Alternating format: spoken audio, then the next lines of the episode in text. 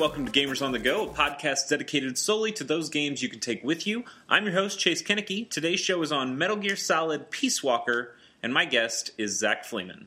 I only respond to Big Boss now, actually. That's fair. What about Vic Boss? you know, I don't really know what that means. Uh, I don't either. I guess it. I guess it means victory. Maybe. Maybe it's shortened for victory. I, I don't know. yeah. Well, right now I'm playing the Phantom Pain, and apparently I'm either Punished Snake or Venom Snake. I Yeah, mean, you're all of the above. Um, Yep. How? Okay, let's actually let's get this out of the way right quick, uh, so I know what I can and cannot say. Uh, how far are you into Metal Gear Solid Five uh, or V, if you if you will, uh, the Phantom Pain?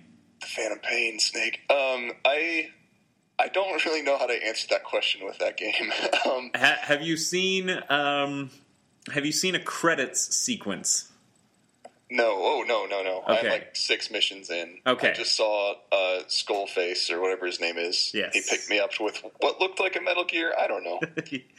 All right. Um, what I'm hearing is that uh, what I can say about Metal Gear Solid and the story uh, thereof uh, is going to be extremely limited.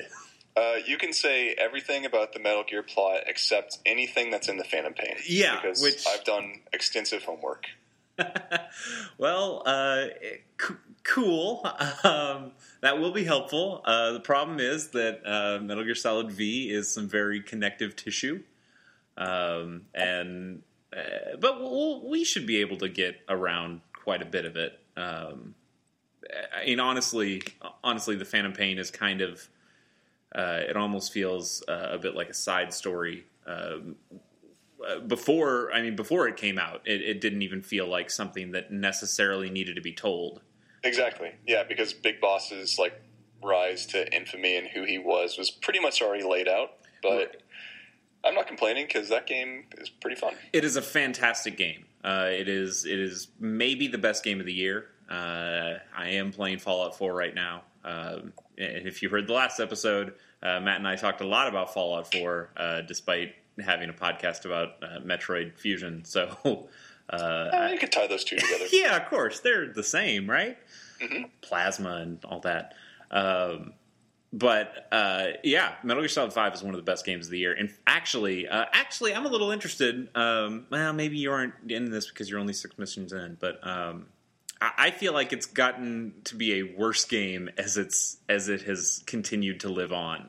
Uh, the, I mean, the game itself is fantastic and is not changing in the way it's fantastic, but uh, Konami seems to want to make it a worse experience for people uh, so that Konami might be able to get a little bit more money out of them. Have you dealt with any of the uh, the FOB, the forward operating base stuff yet?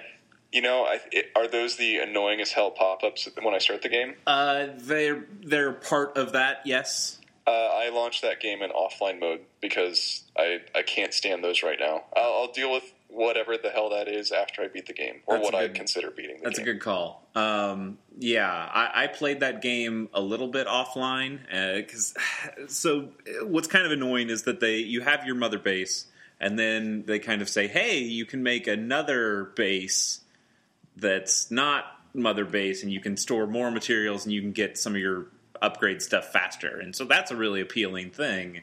Uh, but then that's the thing that has the the asynchronous multiplayer kind of thing of people can uh, invade your your forward operating base and steal some of your materials. So.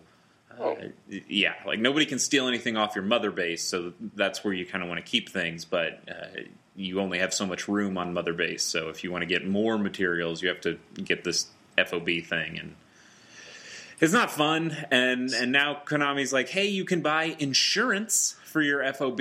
Uh, so even if somebody steals something, you keep things. But hey, you have to pay us real money, and that's kind of shitty. And and they force you to uh, to build a forward operating base. You can't just not use it. Um, so That that all sounds like stuff I will absolutely avoid for as long as I can. yeah, you you should. Uh, the the only thing, and I'm not sure if this matters in offline mode. Um, I know people have said that they have tried to get around the FOB, or or maybe they started and they got the FOB and then they went to offline mode because it was shitty, and then the game docked you for not having an FOB. Huh. So I, I, again, like when I played it when it first came out, Konami like didn't really understand what it was, maybe, or, or didn't know how to implement things correctly. So I got to like finish that game and play through the stuff I wanted to play through, and, and I had an FOB kind of, but it didn't really get invaded that much, and it wasn't a big deal, and uh, and I got through it. So Yeah. I feel like I got a really great experience, and things that I've heard from people who are playing it now or or played it uh, after I did are that that shit has gotten worse. So Uh, that sounds awful. But, Yeah. I mean, as as a guy that doesn't play a lot of new games, like I think this may uh, I don't quote me, but this very well could be the only game that was released in 2015 that I've played in 2015. uh oh, that does And, not uh, bode well for a potential game of the year podcast. Yeah, I bought new hardware, but you know, I, my the thing I enjoy, I've come to realize, is enabling myself to have fun and not having any fun at all. So, um, no, Metal Gear Solid Five is absolutely the best game I've played this year. The best new game I've played this year. Right. Well, That's that- competing against. Uh, very you know, I thought else. Earthbound was a really good 2015 game that I played. oh boy! All right. Um, well, cool. Well, you know, let's get onto this Metal Gear stuff in a second, but uh, we do have a little business to take care of first. Um, we'll, we'll keep this somewhat short, but um, You're launching a Patreon. uh, no, uh, Okay. I don't think I could get that much out of it, but uh, that would be fun. Who knows? Um, no, the uh, the new 3DS uh, came out, uh, and not the new 3DS XL, but the the actual smaller version that uh, previously had only come to Japan, and I believe Europe got a got one too, but um, but the United States did not. Uh, and it was something uh, that, as, I guess, as the, the guy with the handheld games podcast, you decided I was the expert on. Yes. Um, because you've asked me a number of times uh, You know, it, thing it may have been for two years I've bugged you about a better looking 3DS coming out. Yeah, and and I'm again like we we talked about this I think at E3 time or something right around there where it was yeah man I'd love it I just don't think it makes business sense for Nintendo and I, I still don't No, it doesn't. and it's and I think they know it too because they only released it with this very specific Animal Crossing Happy Home Designer bundle because you can't get the regular new 3DS. Uh, but, well, I mean, to be to be ultra sure that everyone understands what we mean, the, the one with the Super Famicom buttons that looks awesome. Mhm. Uh, whereas the the new 3DS XLs are are obviously the bigger systems, um, and they come in, I don't know, red and blue, and and look boring like the things that you've purchased time and time again. Um, whereas these are badass. Uh, so I got one. Uh, I actually wanted to play Animal Crossing uh, Happy Home Designer, um, despite what some of the reviews and things I'd heard about it said. Uh, and you did too. And Yep. we we sent tweets of, of great joy and, and Mhm. celebration that, that we were finally able to get our hands on this sweet system. Um, so tell me tell me a little bit about your experience with the system. Well, I have not played it. All right, there you go. That's, yeah, that's great. No, it's it, no, it's fantastic. Like it is literally everything I've wanted in a 3DS up until this point. But uh, you know, I, I I I no longer feel bad about owning something that I don't play because when the time comes, I will play it. You know what I mean? So I I think right when I bought it is when I started my Metal Gear. Like uh, I started playing Snake Eater all the way up until where I am now. Um, so I, I haven't played it much yet, but it, it does load faster. It's it's a size that I like. Uh, I did not have much interest in Happy Home Designer, so I was relieved to see that it was a paper code that I could sell on Amazon. oh yeah, you know, okay. So I won't ask you how that game is. I'll, I will not be bringing you back for that episode. Yeah, I would have no idea. I hear there are, animals. In, I don't know. Um, even though Animal Crossing is a series I greatly enjoy, um, I do not have much interest in that. Yeah, Happy Home Designer feels like kind of a truncated version of Animal Crossing. Uh, it's it's very different in that you're not you don't get to do your fishing or bug catching or or really any of that stuff. You don't even have your own house. Uh, Yeah. But the the point is that you're building houses for for other uh, other animals uh, that you've seen in in the things before, like um, I, I don't know the frogs, the bears, all that stuff. Yeah, Um, it did. It did prompt me to load up my new Leaf file, um, Which hey, that game is actually really soft on you when you come back to it after a long time. Yeah, animals- not as not so, as like, much on the weeds cockroach front. Right, yeah, and the animals don't berate you, and it's not like you killed them. They're like, "Oh, hey, I haven't seen you in a while. Yeah. Excited to talk to you more," and then they're fine, you know. So that's that's nice. But I, so I don't know. You went through kind of a third party route to get your new faceplates, um, Yes, but Uh, because I mean, because the ones that came with the bundle were Animal Crossing themed. yeah it's silly, and you know I didn't want that. It's like I, I like Isabelle. She's great, and I I mean I have no problem with the the gingham pattern, but um, I don't necessarily want to display those things on uh, on my on my new piece of hardware here. Right. And I don't know how it is right now, but I think it was like a week after. Or no, no, no. I think the day it launched, you could go to Nintendo's like store, like at their their storefront that they use for repairs and everything. You can actually buy certain faceplates. So I just bought a really generic turquoise one, and it actually looks pretty cool. Yeah. Uh, well, yeah, uh, I did go through a third party, um, like you said, like this. Well, like this being the single SKU of this system out there, uh, and and only in this very specific bundle. Nintendo really didn't put out that many faceplates. Uh, it didn't well, didn't put out the whole of the faceplates that they have in Japan, and there are some really cool ones uh, that are out there. Um, what I really wanted, and the and the reason I kind of wanted this system in the in the first place, is that it's white. Um, Yeah. And I I have a big I, I don't know I, I like white consoles. I have the the Destiny white PS4. I got the Sunset Overdrive white Xbox One. Uh, I got the Assassin's Creed Liberation white Vita. I've actually. I've, I've never played Assassin's Creed Liberation. I didn't want to. Oh, did you? Uh, yeah, I, I- I did the exact same thing where I bought that bundle and sold the game. Yeah, I, I didn't sell the game. I don't know where it is though. I should have sold the game, uh, but I, I I have never played it, and I do not know where that copy of that game is. Um, I, I hear it's actually not a bad game, but I, I just don't care. Uh, it's Assassin's Creed Chase. You can call it a bad game. Yeah, I've I've loved Assassin's Creed and I've hated Assassin's Creed, and I'm just at the point where I just don't care about Assassin's Creed anymore. You know, ten years from now, we'll look back on that series when it's hopefully dead and gone, and be like, "Why did we bother?" It's. Mm, I like it. I really do, uh, and it does. Maybe we can tie some of this back into Metal Gear uh, eventually, because those those two franchises have had some some crossover. Yeah. Just a tiny And when, bit. and believe me, when we're in our mid thirties recording this show, we'll be like, "You were right." yeah, we should have never bothered.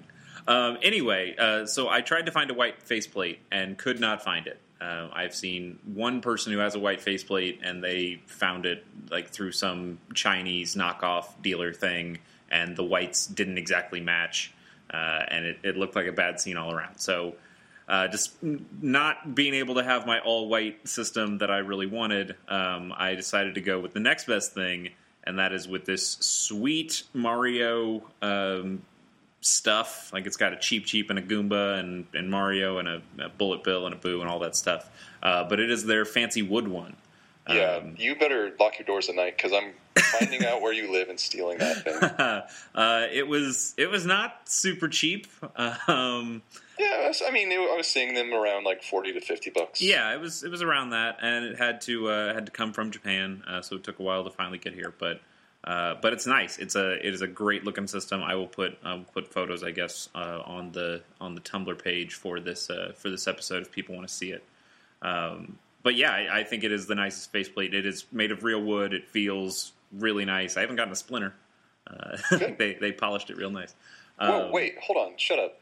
It's made of real wood. it is I made of real right? wood. Um, it is. I mean, it feels. It feels kind of. I mean, it, it's It feels woodish. it's treated, but I mean, it it, it is wood. Uh, it is a very thin piece of wood, but it is wood nonetheless. oh my god, I didn't know that. Yeah, it's it's really cool. like they're they're bringing wood back. I don't know. Like it's Nintendo's going to make a, a station wagon now. I don't know. Um, there there are some other cool ones. There was a Kirby one that looked really nice. That kind of looked like faux wood uh, a little bit, uh, but. Yeah, I, I like this Mario one. Uh, the last 3DS I have is the, the 3DS XL that was the uh, the Mario and Luigi Dream Team bundle. So it was a silver one that had a little gold Mario and Luigi on it, um, and that was that was for uh, the year 20. Was that 24? Was that last year? Mm, what year are we talking about? Are we talking about the year of Luigi? Yeah, I think that was 2013. was it 2013? I don't remember. Doesn't matter. Uh, the year of our Lord, the year Yeah. Luigi. Uh, I bought that system, um, so that was the one thing I was playing on before I had this. Um, so I, it did take a little bit to to get back into the form factor of like, oh man, this thing is is smaller again. I'm, I'm used to playing on the XLs. Um, but I, I actually really like it. It is a, it is a nice portable thing. I like uh, I like the way that the cartridge slots on the front and um, the uh, the stylus is on the front too. Uh, the 3D and volume sliders feel really nice on this. Uh, I haven't really used the, the ZL or ZR buttons yet. I, I don't actually have a game that requires this quite yet. Um, I, I'm considering uh, Binding of Isaac Afterbirth, but uh, I I played I'm playing Rebirth on my Vita, and I actually really like it on the Vita, so I'm, I might wait for just the update for that. Um, Yeah. Uh, and I, I ended up buying Xenoblade Chronicles um, 3D, uh, the, the 3DS version that, that requires the new 3DS as well. Kind of just because I wanted something that required this, and partly because Magic Air convinced me the last episode. So that's on its way. Um, I I don't know when I'll play that, but uh, Yeah. but I'll have it. Um, but yeah, I, I played a little Smash Brothers. I used the the C stick kind of thing. It's fine. It's it's okay. I, I'm, I'm kind of used to playing Smash Brothers the other way, um, so it, it's not really that big of a deal. Um, maybe when Cloud Strife comes out for, for Smash Brothers, then I'll then I'll try the C stick more. I am so behind on Nintendo news. I know a lot of stuff happened this week. Yeah, they had a. Nintendo Direct that was that had a lot of stuff in it. They're uh, they're putting uh, red, blue, and yellow of Pokemon's on the uh, on the 3DS uh, eShop on Yeah, that's virtual console stuff. That'll be cool. You can you can trade uh, and battle wirelessly. So they went in and, and did the work to, to let you do that and not just have them be locked to your to your single system. So that's pretty That's cool. cool. Bill Uh, Trinen was eating donuts. that's true. that. He ate a lot of donuts because of Yokai, um, which is a Pokemon-like game that I don't know. I'll probably I'll probably end up trying at some point. Yeah, I, I might just watch a lot of videos about that. Get hyped about it. I don't know. I, I do. I, that's, listened. that's the point. When we talked about this beforehand about, or and I think we already covered it. How I just don't. I haven't played many portable games this year. hmm I don't know what to play on this thing. Like I'm so excited that I have it. I'm like, yes, finally it's here. A 3DS. I have a 3D slider now. I've never experienced 3DS 3D until now. Um, but yeah, I just don't really know what I want to play on it because I'm so sidetracked by, I guess, other games. Sure. Which I know, yeah, I just keep on talking myself into like, oh, don't feel bad about that. You'll come back to it whenever you want. Well, from what I talked with Matt about last episode, and, and what I'm sure the three of us will discuss uh, in this Game of the Year thing that we, we might end up doing in, in later December, or early January, um, it, it's been kind of a down year for handheld games, uh, honestly. Um, so hopefully we can get like a little list together uh, that when uh, when we're on that episode, you can find a few things, a few gems that you might want to play. Um, I know Matt and I both really enjoyed Box Boy uh, from the from the Kirby developers HAL.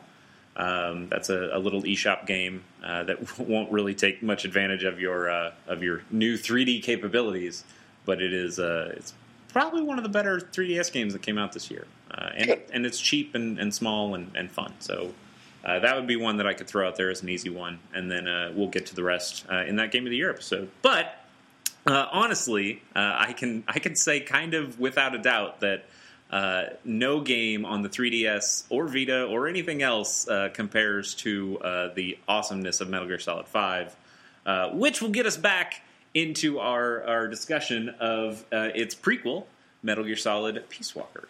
You know what I was going to do if we weren't segueing good enough already? Yeah. I was going to say, you know what game I wish was on my new 3DS? Ah, yeah, you'll have to get a Vita for that. Um, Well, oh, don't don't poo poo the Vita. The Vita's great. The- It was great, but you know the two hundred dollars I got back from it was even better. Yeah, okay, you're you're right. Was was great is a is a good is a good phrase for that. Oh boy! All right. Anyway, Metal Gear Solid Peace Walker, um, release uh, you know by Konami, uh, developed by Kojima Productions uh, and Hideo Kojima.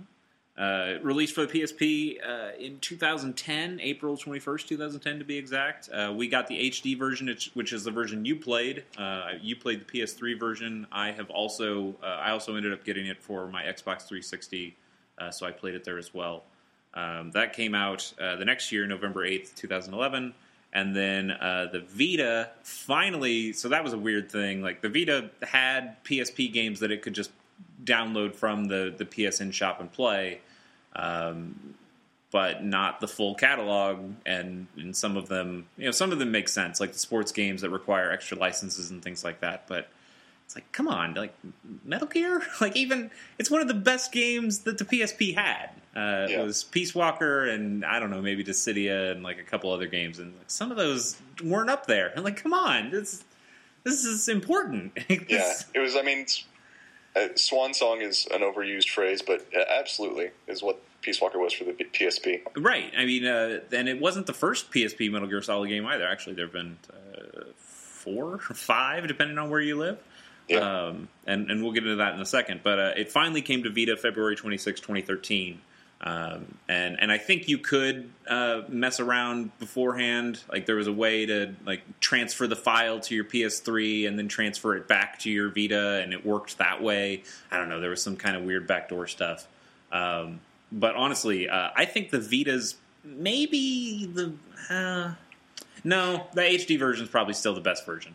Well, um, I guess here's my question for you. Whenever whenever I got my Vita, I had the question. Um, okay, is this is this like the? I mean, I was looking at Peace Walker because I knew that was a good portable game to have. Mm-hmm. I, so, did the Vita get its own version, like its own HD edition with trophies and camera support and stuff like that? No. Okay, that's what I was wanting. Like, I, I played Metal Gear Solid Two on my Vita, and it was just the PS3 version, right? The mm-hmm. HD collection, right? But yeah, I couldn't find a Peace Walker. So you're still playing the PSP game on your Vita. I want right? to say that is correct. Yes. Okay because that's what I wanted.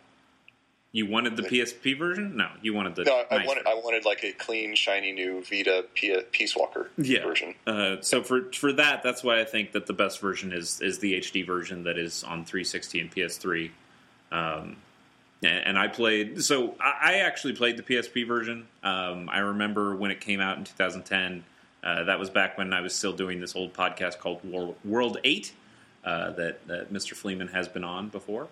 Mm-hmm. Um, and that was our game of the year in 2010. And I, I think 2010 was a stacked year. I went back and looked at it, and it's like, uh, come on, guys! The games like games like Mass Effect 2 came out uh, then, uh, and Red Dead Redemption, and Super Mario Galaxy 2, and I don't know Braid. Yeah, people, people like wow. Braid. I don't like Braid, but uh, Braid came out. Like these are amazing games, and yet that's the game we gave our game of the year to. Um, and and actually, I still fully support that decision because that's it is Peace Walker is one of my favorite games ever.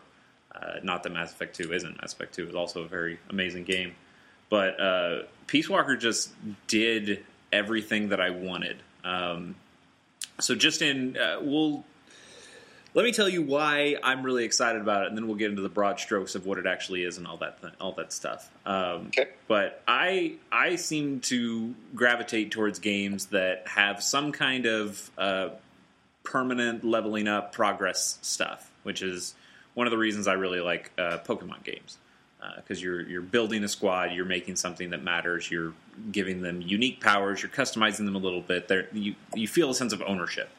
Um, yeah, clearly defined squad goals. Yes.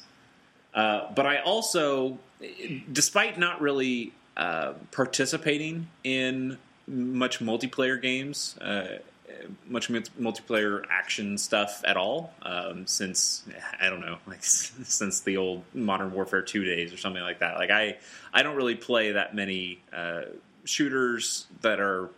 I don't play many shooters online. I don't play lot, much of anything online but I do like the idea that at any point I can take my leveled up character or my leveled up team or something like that, something that I've built on my own, and I could take that out into the world and that it can be useful.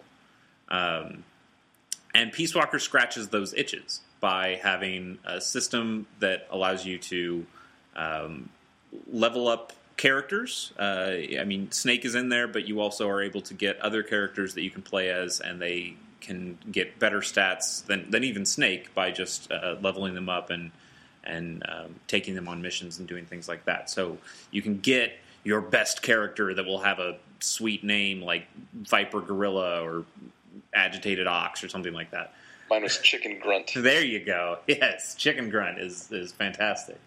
Um, but you can get them. You have a variety of of different weapons and items that you can develop through uh, this R and D system, and we'll get into that in a bit. Um, but that can give you a unique set of items that kind of gel to a, a particular playstyle that you develop over the course of playing the game. And then you are able to take that character into um, into uh, co-op missions. I, there's no straight up there's no straight up deathmatch or anything like that. There's no competitive multiplayer, but you can uh, do a lot of different co-op things that allow you to uh, kind of show off your character or, or do things that uh, have your have your other guy go like, oh man, how'd you how'd you get that thing or where'd you where'd you go to do that? Um, so in in that way, it scratches those itches. Uh, as far as how much co-op I've actually played, I think I've played like three missions with people, and that was back on the PSP days. Uh, but just the idea that I could, like that's Yeah, that's those- what really appeals. And I can me. confirm from those HD editions, the online communities are pretty dead. Yeah, there's. I would. I would very much assume that, uh, especially now that five is out and five is. It, five is Peace Walker again, but better. Um, in some ways. We'll get to that, yeah, later. All right. Um, well, let's let's first uh, help people by just talking a little bit about Konami's history with handheld games. Uh, Zach, name name a Konami uh, handheld game or uh, Kojima Productions handheld game, rather. oh, don't do this to me. Yeah. Um, let's see. Uh, uh, Metal Gear Acid. Yes, you were right. That came out in 2004 for PSP. Um, Okay, I got another one. All right. Metal Gear Acid 2. You are correct, sir. That came out in 2005, again for the PSP. Both of those games not on the PSN store for your Vita. That is bullshit because I want to play both of those games. Uh, I ended up buying the PSP versions. Uh, they're still in boxes, but at some point, maybe actually over this Thanksgiving break, uh, I'm gonna I'm gonna break into those and, and play one of those. Uh, I hear the second one gets crazy um, in in like a cool Metal Gear way. I don't know. I want to play those games. They're not canon, so I don't care. Right, that's true. They are not canon. Um, can you name another? Metal Gear Solid Portable Ops. okay, yes. Uh, they also made Portable Ops, which is uh, semi semi prequel. I mean, I guess it's a prequel to uh, to Yeah, it's Peace full Walker. canon for sure. Uh, it's not actually. Kojima has gone on record and said that you know what the things that happen in that game, well, they're partially canon, but they're you know th- anything that is um, anything that is counteracted by something else, anything where there's a conflict, go with the other thing instead of portable Oh. ops. Um, That further justifies myself not playing it. yeah. Although Portable Ops is kind of supposed to be like a, it, it lays a lot of the groundwork for Peace Walker uh, in terms of, of I think controls. I, I've actually never played it, uh, but the way that uh, you can uh, get some of the, the customizable characters and and building uh, your mother base a little bit, like it, it doesn't quite have the base building of Peace Walker and and then Metal Gear Solid Five, but um, it does have. I- I mean, you're you're getting a squad in that, and you're building up some of the squad. So, yeah, kind of I mean, story wise, the the bad guy in that game gives Boss the idea of like, oh, maybe I should have a private military. I mean, that's really that's the most important story context you can get out of that one. Really, yeah, I- that that one's the start of of the the Patriots, more or less, uh, which is a which is an organization that factors heavily into into uh, the Metal Gear canon uh, Yeah, later by in the, the way, series. We need to have a hard limit on how much we can talk about the story of Metal Gear before this becomes a five hour podcast. Yeah, right. Um, so usually for these episodes, I take about a page of notes. Um, in this one, I have three pages of notes. Oh, Uh, uh, a whole page that is dedicated to plot. Um, there is a there is actually a really good website. I will put this in the in the show notes as well. Um, it's called I think it's called the Metal Gear Timeline or Metal Gear Solid Timeline, um, and and it breaks things down point by point. Uh, it's it gives you kind of the broad strokes, but it does split it up by game. So it, it's like, hey, here are the events of this game, and here are the events of this game. And even though here's some stuff that is talked about in five, and even though it takes place earlier in the timeline, we're going to denote where it takes place uh, in that. It's it's actually really helpful for for making some of this stuff make sense. Um, so I'd, I'd tell people to, to try that, and I'll, I'll make sure to put a link uh, to that timeline in, in the show notes on the Tumblr page. Uh, we will talk a little bit about uh, about the plot, uh, really just the stuff that helps set up uh, Peace Walker, and and then uh, maybe the way it leads into five. But um, we're we're probably not going to touch too much, you know, past past Peace Walker slash the very beginning of, of five, and, and I guess Ground Zeroes to an extent as well. Um, but yeah, anything anything that goes into Metal Gear Solid or Metal Gear Solid Two or Four territory, or even Revengeance, uh, we're we're probably not going to touch that stuff because at that point it's it's almost a completely different series, and it's definitely a completely different character uh, in terms of Solid Snake versus Big Boss. So. Um, if you, if you really care about that stuff, I urge you to read the, the Metal Gear Solid timeline. But we will talk a little bit of stuff about the, the Peace Walker plot. Um, so, do you want to just get into that part? or do you want yeah, me to... I suppose. All right, cool. Um, so, the beginning of. of... All right. yeah, where do you even begin? We'll we'll start at the end of Metal Gear Solid Three, which is canonically, I guess, the first game in in this franchise, um, yeah. uh, timeline wise. So at the end of three, Snake, uh, Naked Snake, Jack, John, whoever the fuck, uh, yeah. he ends up killing the boss, uh, who is a, a, legendary warrior that uh, has to defect from, or, or does defect from America to Russia. She was apparently on an undercover mission thing and got found out and there was a nuclear explosion, and and that caused uh, America to have to denounce her, and and then Snake goes in and has to actually kill his mentor, the boss, um, to make America not look like shit and like that they've put in this this undercover spy. Um, that's basically Metal Gear Solid Three. Yep. Uh, yeah, yeah. Super broad strokes, but that's basically it. Uh, and Snake does the job. He he kills the boss. Um, and and then feels super bad about it uh, because he understands that she got screwed by her government, um, and it really wasn't her fault. In fact, she was the absolute best uh, soldier ever, and and she did everything to the best of her ability. So Snake feels pretty disenfranchised, and um, kind of after the events of three, decides to. Uh, say screw the government. I'm going to become a mercenary because I believe in in the the ideals of the boss and in the way that like soldiers the, oh boy. no, you're doing great. You're doing great. Keep it up. Yeah. So the, the boss has this idea of this unified world where where uh, you know the, the, world is one, um, and and Snake, who has now taken the the title of Big Boss after after defeating the boss, um, he and his commanding officer from the from Snake Eater. Uh, name is Major Zero. Uh, they decide to uh, defect together. So they they have different ways of wanting to accomplish the boss's goal of this unified world, uh, and that leads to some tension tension between the two. Um, so they start at the beginning. It's all fine and dandy. They they create a new uh, new unit uh, I think this is when we're getting into the portable ops territory. Uh, yep. They make they make this group called Foxhound. Uh, previously, they were in this group Fox.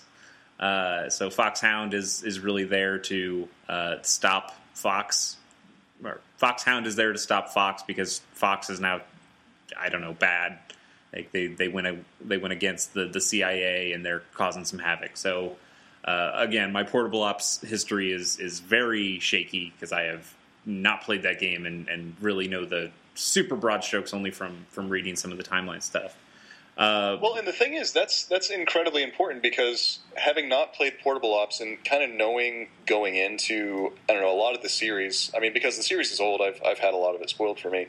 Going into Peace Walker, I knew that you know Big Boss was eventually going to like kind of defect, but you Peace Walker opens up and it's already a thing. Like you already have your private military and you're already not affiliated with the United States. And I'm like, whoa, there is no like clear cut uh, explanation. Like, say you went and played Snake Eater and then you started Peace Walker. There's no explanation about what happened. So that's where Portable Ops is a little bit more important than like, but yeah, I think you mentioned everything that is important about portable ops already. Yeah, for sure. I mean, really, the the only other things is that that's where Snake meets, uh, or where Big Boss meets Colonel Campbell, uh, who you'll find to be a larger part of the story in, in Metal Gear Solids two and three, and and one. Is he in one? I don't know. Uh, doesn't yeah. yeah. he is in one. Um, anyway, uh, but basically like everyone leaves their units and then starts new units and then they leave those units to make new units. So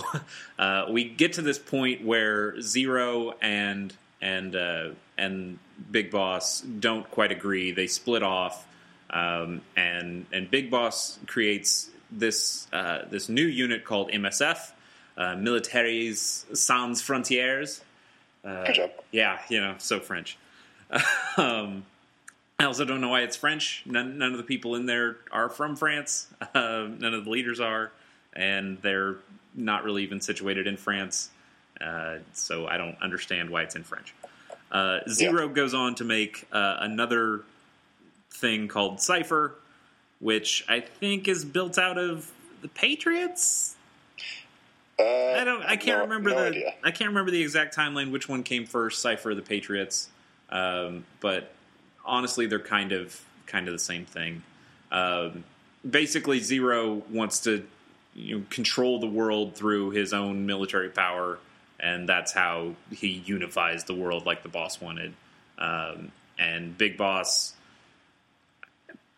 Big Boss wants like there to be a nation of soldiers, and then maybe because there's a nation of soldiers that war isn't necessary anymore. I I'm not 100 percent sure, but like that's his vision of the unified world, which I don't know if that sounds good either. But we're told he's the hero, so that's what we do. Yeah, they're both sinister plans, but uh, Big Bosses sounds a little bit nicer than information control. Yeah. Um, so basically, that, that's that's where we get set up for for Peace Walker and uh, and as it starts, I'm I can't remember where it starts. They're on a beach. I remember a guy saying "Great job, boss" a lot, and and having you throw him on a beach in the rain. I'm ready, boss. Yeah, there you go. Um, great job, boss. Uh, anyway, uh, you're you're met by these two uh, Costa Ricans, or, or one of them's Costa Rican, and one of them is decidedly not Costa Rican, but he uh, he lives in Costa Rica. Uh, Professor Galvez and uh, and his uh, student Paz. Uh, so Galvez is some peace teacher. That's what it sounds like. And then uh, Paz, whose name literally means peace. Um, he's she's his student, and and and they know about some bad shit that's going on in Costa Rica. There's some unknown military force that's uh, fighting Costa Rica. And hey, Costa Rica is like a, one of those nations that doesn't have a standing army, so they're kind of fucked. Uh, if only there was some kind of uh, you know military that didn't have any borders. Um, man, that would be really great. Oh wait, Big Boss has one. Uh, so they come to, to Big Boss and uh, and Master Miller, Master Kazuhira Miller, uh, and say like, hey, there's some bad shit going on in Costa Rica. Can you can you help us? Uh, we'll give you the space uh, right out, uh, right off of uh, Costa Rica, right off of Cuba. I think Costa Rica. Yeah, it's it's like it, it's in the Caribbean. Uh, we'll give mm-hmm. you this this off offshore oil facility thing uh, called Mother Base, and, and you can have that as your your headquarters, so you don't just have to be jumping around from from place to place and, and be this I don't know gypsy caravan of of uh, mer- mercenaries. So uh, that's that's basically how this starts. Uh, they learn. Snake goes in for a, a, solo sneaking mission, if you can believe it, uh, and he discovers that this unknown army has nukes. Uh, and then he finds that Costa Rica has got some other bad shit going on, and there's a group of rebels, uh, and that's how he meets uh, these these the head of the rebels her name's Amanda, and she's got a little brother Chico, and they're part of this resistance army, and so he gets involved with them, and he keeps saying he's a photographer, even though he's very much not. Uh, it's God, it's such a com. It's not even a complex story; it's just a long story. It may be just a bad story. I mean, to be completely honest, like the first half of well, I don't know, chapters one through two of that game because I didn't really get into chapter five that much. Um, chapters one and two have a pretty weak story with like the Sandinistas and like where nukes are being, you know, moved around and everything like that, trying to figure out what's going on. Then chapter two really picks up with you know a lot of the themes covered in that. That's when I started to care about it because yeah, the first act just not the strongest in terms of story. Yeah, I mean it's a lot of table setting stuff. Like once once Snake finally tracks these nukes and and it's in some kind of mountain. Uh, that Chico knows about, where nobody goes there and nobody comes out of it if they if anybody's gone ever before. But Snake goes and uh, learns that this is where they're building uh, basically a Metal Gear. And at this point, I think there are such things as Metal Gears because uh, I think there's one in Portable Ops. Um, but this one's not called a Metal Gear, even though it very much is. Uh, and that's the, that's this Peace Walker, um, which uh, has the capability to launch a nuke, like all like all Metal Gears do. Uh, but this one is programmed with an AI um, that is based off of uh, the the knowledge of the boss. Uh, I'm not exactly sure how you do that. Um, they they got a got a doctor named Doctor Strangelove who's British who seems to really like the boss, and uh, she like got all of the, the her confidential files and and every single scrap of paper she could find on the boss to construct this AI. And really, the only thing she doesn't know is whether the boss really defected uh, and really betrayed the United States, or whether she was a spy who was just doing the job for the country. Uh, and since Snake is really the only one who knows the truth, uh, Strangelove is really pissed when you don't give her an answer. um, so I, I don't know. She fights you a little bit before you mm-hmm. end up stopping her and recruiting her, and I, I, guess she never learns the truth. I don't know. She probably We'll figure it out. Yeah. Uh, basically, though, uh, there's a Metal Gear walking around, and it was built by. Um, if you've played Metal Gear Solid two uh, or, or or one, one and two and four, and any of those that have Hal Emmerich, uh, his his father Huey Emmerich, uh, who is confined to a wheelchair. Uh, he is the one who built Peace Walker, and the whole idea is that this this Peace Walker is is this perfect deterrent for for nuclear attacks. The idea that uh, this is really the game's theme. The idea that a that a human, uh, if if you knew that uh, an atomic bomb was coming to wipe out your entire country, would you retaliate? And uh, the idea is that if you retaliate, you have destroyed the entire world. Uh, whereas if you don't retaliate, you know you're fucked. But at least uh, the human race continues to live on.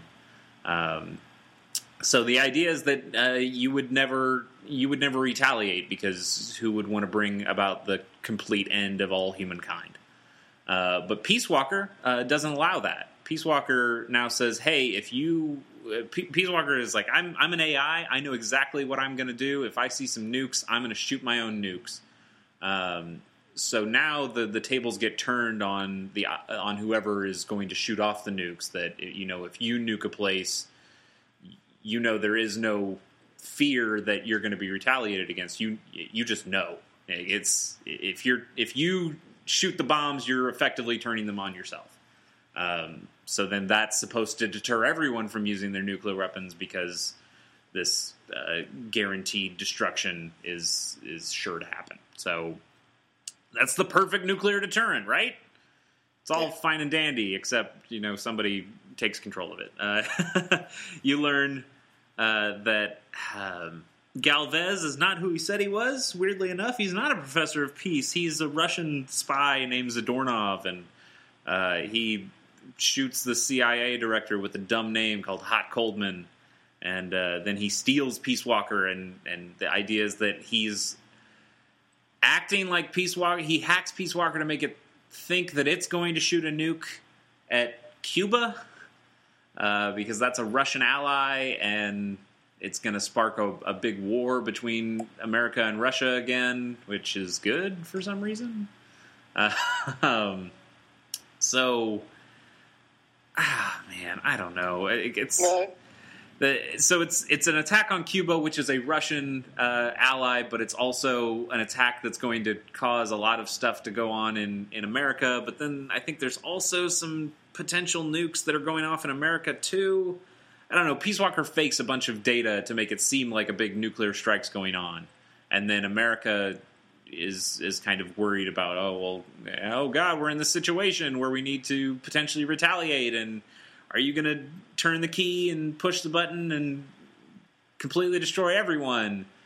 And uh, it seems like they're going to go through with it. And then Big Boss calls and says, "Hey, remember me? I'm Big Boss. Um, don't do that. I'll take yeah, care of it." Yeah, I really liked that. yeah. Uh, so uh, he's got to reveal like the ending of Snake Eater when you get this commendation uh, and you don't shake somebody's hand and that becomes the whole impetus of you being who you say you are when you call into the American government and say, "Stop those nukes." Oh boy. Uh, anyway, they don't shoot off the nukes. Uh, Snake kind of stops Peace Walker, or at least kind.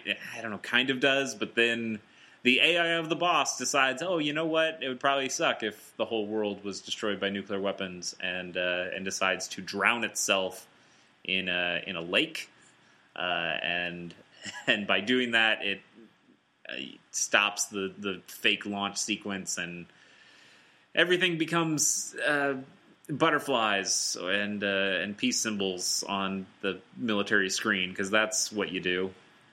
Uh, so yeah, uh, whether the AI is really the boss or not, I don't know. But it's, it's, stopped and everything's great. And now Big Boss has this giant army uh, MSF that they run out of the Caribbean, which is great. And then they decide to take the nuke from from Peace Walker and build their own Metal Gear because uh, now you've gotten Huey on your side, and Huey's like, "Hey, I build these things, and even though I'm really distressed by it, I got a great idea. Let's build another one." Yeah, that's. I mean, it's so thematically weird how. Uh, yeah. Anyway, go ahead. Sorry. Yeah, I mean, this whole franchise is very cyclical uh, in that it's bad to build these things, but then you build them anyway. Some for bad intentions, some for good intentions that then become bad. I. You build a Metal Gear uh, named Zeke. You take the nuclear warhead off of Peace Walker. Uh, for, you go down into the lake and, and retrieve it and now you have your own Metal Gear that's now going to be your own deterrence because MSF to be its own nation needs its own nuclear warhead because that's what nations who matter do and have. um, and uh, and then it gets stolen by Paz. You remember that sweet little peace girl? Well, she's not a sweet little peace girl. She's actually an agent uh, of Cipher, uh, and if you remember this conversation at the beginning, Cipher is a is an organization from Major Zero. Um, so this is Paz gives like one last chance for for Big Boss to to come and rejoin Cipher and to rejoin Major Zero, and you know things will be just fine. And and Big Boss says, "Nah, fuck that, that's dumb." Uh, and then stops Metal Gear Zeke and Paz, and it seems like Paz dies, or drowns, or whatever it is. Uh, like once Zeke is stopped and explodes, or I can't remember if it explodes or falls into the ocean, but but Paz is assumed dead, um, and that's the end of the game. so I mean, it plays better job. than it sounds. You, you, did it. You you explained the story. Kind of. I didn't say anything about the other AI creatures that you fight that are basically the bosses in this game, but oh. other than that, that's that's Peace Walker. So, well, I, thanks Zach for I coming did... on. It's been it's been really great yeah. catching up.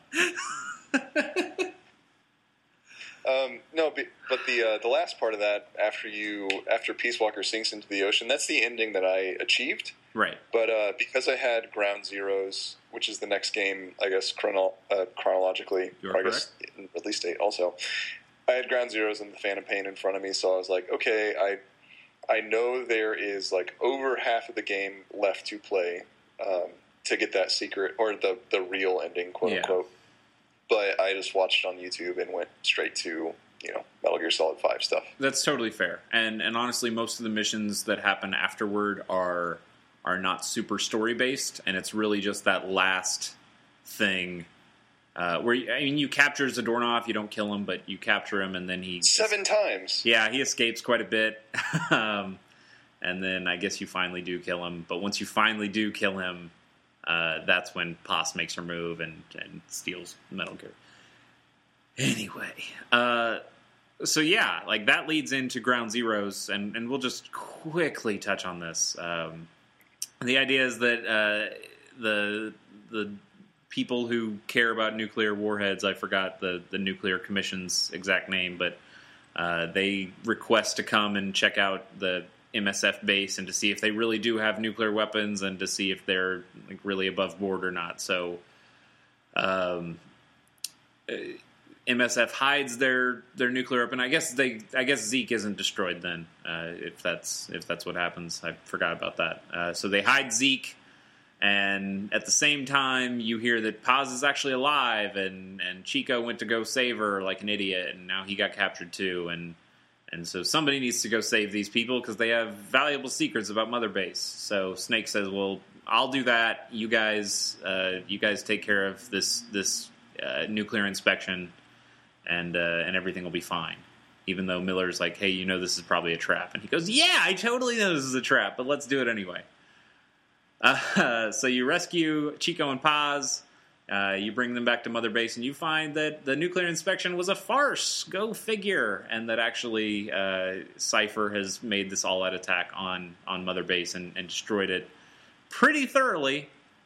Uh, so only the boss uh, uh, and and uh, Miller and the you know the people on the helicopter and Paz and Chico. Chico. Yeah. Chico is on that plane. That and, uh, is on that helicopter. That's right. Um, so they all survive um, and and get out of there.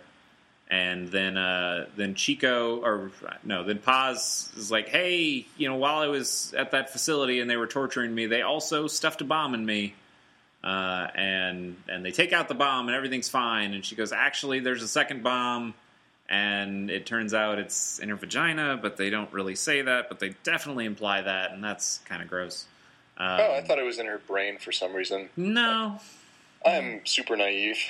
yeah, it's it's it's totally up in there. Um, so she uh, she jumps out of the helicopter and explodes to uh, to save everyone else, and that's the start. That's the end of Ground Zeroes and the start of Phantom Pain. I, I don't want to get too much into Phantom Pain because then I have to start talking about things that you don't necessarily want to hear right now. So um, let's not do that. That's that sets up people to play five because because the way spoilers for the end of this podcast. Um, I'm going to tell you not to go out and play Metal Gear Solid Peace Walker, uh, and to instead just buy a copy of Metal Gear Solid Five.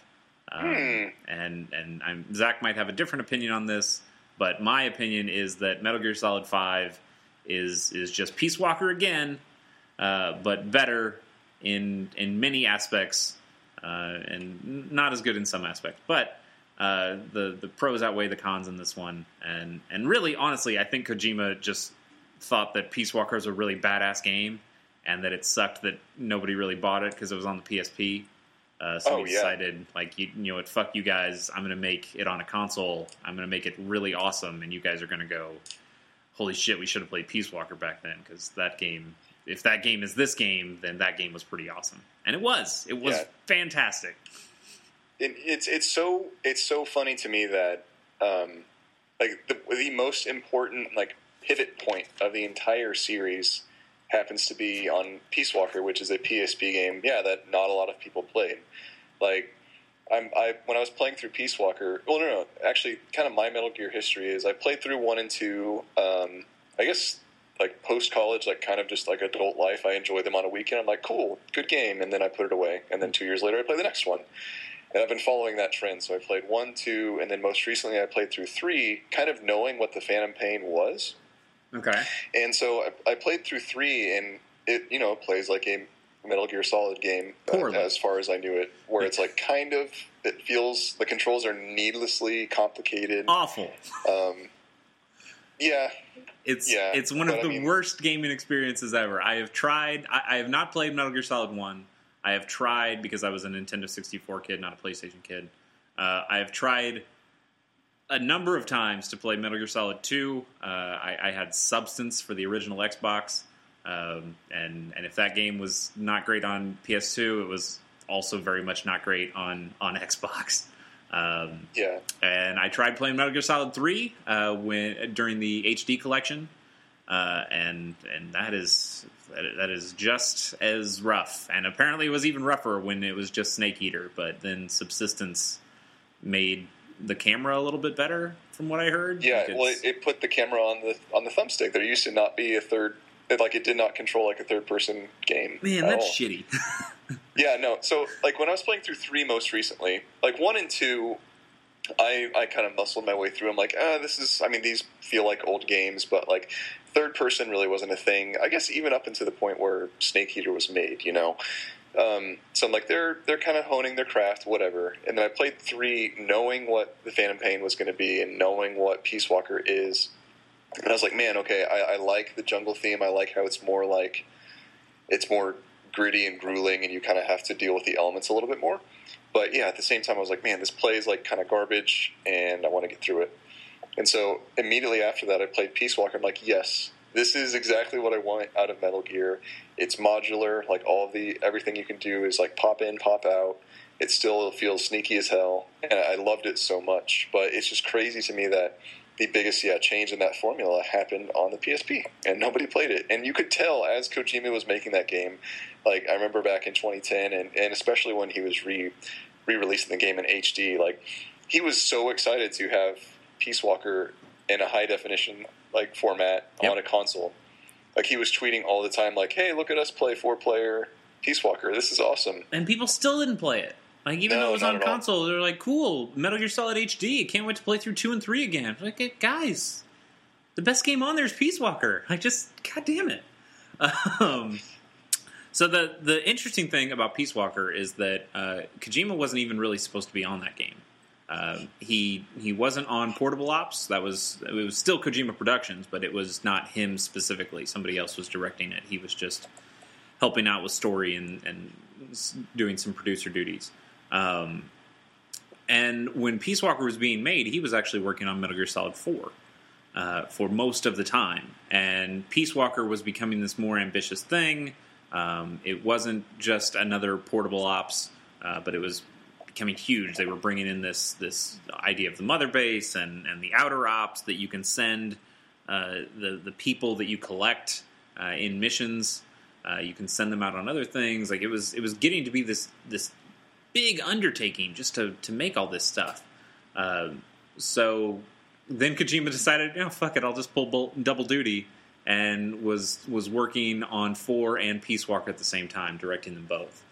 Um, So yeah, I, I think he saw some of the stuff going on with Peace Walker and and saw that that is actually what he really wanted to be working on and what he really liked. Uh, whereas four was this. I, I don't have any problems with four. I've actually never played four, um, but I've I, I've seen all the cutscenes. Uh, I've watched people play through four. Um, I, I have a pretty good idea from everything except for controls. I know it's a better controlling game than three, uh, but I, I still don't think it's quite as almost Call of Duty esque as like uh, like five becomes, and, and even Peace Walker to an extent.